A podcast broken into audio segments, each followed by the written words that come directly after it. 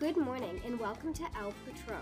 Today we will be exploring the similarities and differences between certain Latin American countries during the Cold War. Specifically, Tina with Panama, Katie with Peru, Tania with Brazil, and Sydney with Chile. To start us off, we will be giving you some background about the influence of dictatorship and military rule on each of our countries to lead us into our discussion.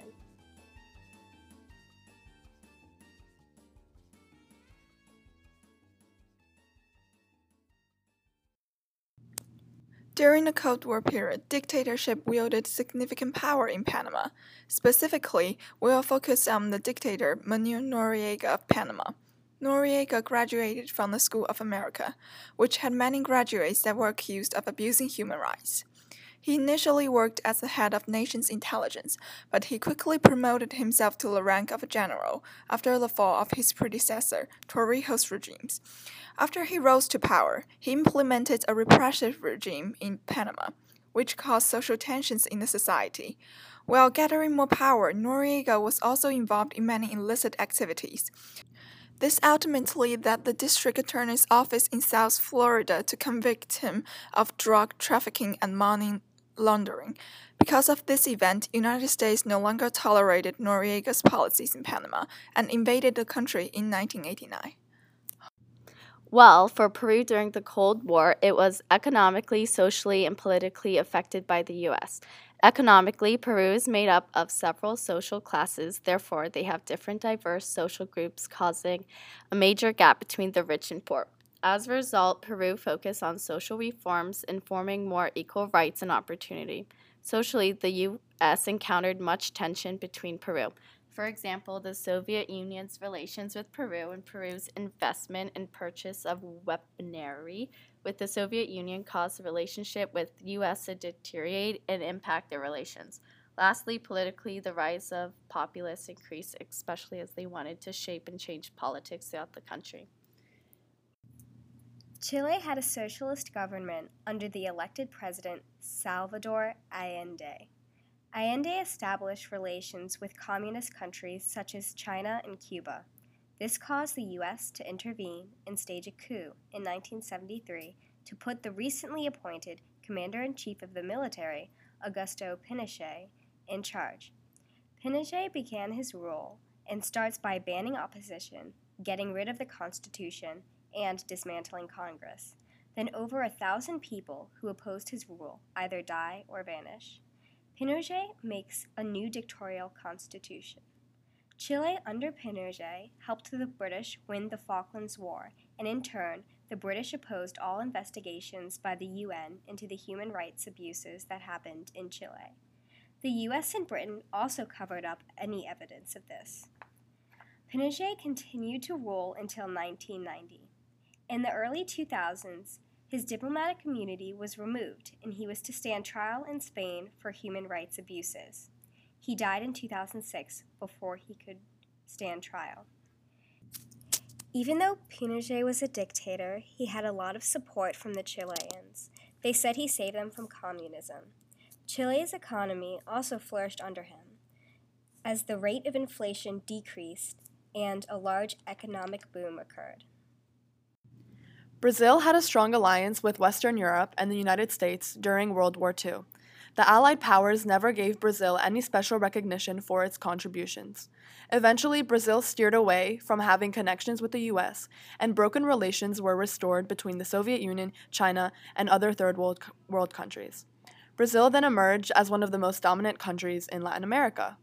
In nineteen sixty-four, the U S helped overthrow Goulart, who had grown weak and leaned towards communist regimes, as well as the Brazilian democratic government, in order to establish the military rule, which would last for twenty years. The U S aided Brazil with its international funds and overall economy. However, the military rule in Brazil led to the oppression of citizens and violated human rights, as well as rising inflation and extremely high debts. Now that you know some general background of our countries during this time period, how about we focus on the U S involvement within these Latin American countries?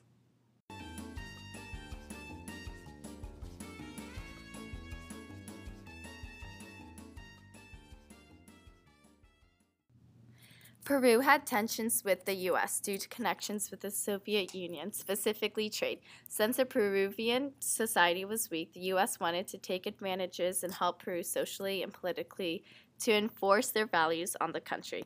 For example, foreign policy allowed U S government to have influence on Peruvian resources and agreements with other nations.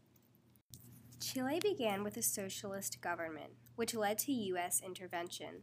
The U S staged a coup with the help of four C I A operatives to appoint the new military leader, Pinochet. Pinochet became violent and harshly oppressed leftists.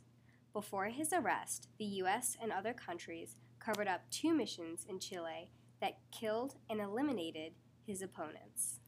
Yeah. The dictator Manuel Noriega of Panama was a strong ally of the U S during the early years of his reign. Therefore, even when his criminal activities like election manipulation and the murder of a political opponent were exposed, U S overlooked these accusations because of Noriega's efficiency in containing communism. The U S initial indifference to Noriega's crimes encouraged him to trigger multiple crises in the society. However, in the later years, Noriega's violation of the American-Panamanian Canal treaties led the U S to want a more submissive president. As a result of this intention, the U S invaded Panama and overthrew Noriega. This event was known as the Panama Invasion. Because of Noriega's oppression, this invasion not only fulfilled the needs of the U S, but also those of the local population. As said before, Brazil had much involvement in World War Two in helping the Allied powers. As a result, the country did not receive much status. Later, President Vargas rejected a request given by the U S for the Brazilian army to further help them in Korea. Later, presidents like Quadros and Goulart restored connections with the Soviet Union, which led to tensions between Brazil and the U S, which would affect both countries' trade system and sovereignty since both countries had risen in power. In nineteen sixty-four, under Lyndon Johnson's presidency, the U S helped overthrow the Brazilian democratic government to establish the military rule, and for the purpose of defeating communism. This helped Brazil secure their international funds, creating some economic stability. And going off of this, it's interesting to see that the U S helped overthrow leaders in Brazil, Chile, and Panama. Brazil, Chile, and Peru took actions against U S ideals, including supporting communism. Panama never expressed any intention of supporting communism. Instead, the United States formed amicable relationships with Panama during the early years of Cold War because of its effort to prevent the influence of the Soviet Union in their own territory.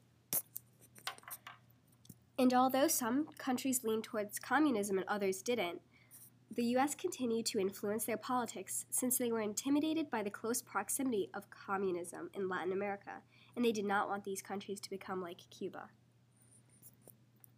We can see that U S intervention comes from leaning towards communism, but were there any other reasons the U S became involved in these countries? Well, in Chile, President Allende took land away from the American copper companies without payment or permission. Panama gradually gained control of the Canal Zone. Therefore, U S intended to remove Manuel Noriega from power and support a new political leader in Panama. Different to Panama, Chile, and Brazil, Peru's constant tension with the U S allowed any connections they might have had to decline. Whereas in Brazil, there was competition with the U S, but the two countries helped each other economically, and in Panama and Chile, the U S helped stabilize politics. Even with these differences, we can see this obvious trend of the United States interfering in the politics within these Latin American countries in the late nineteen hundreds to prevent the spread of communism to the Americas. Thanks for listening. Don't forget, you can catch us every Tuesday night at seven o'clock on Caliente one eighty-four point eight. Hope you enjoyed, and we'll see you next time on El Patron.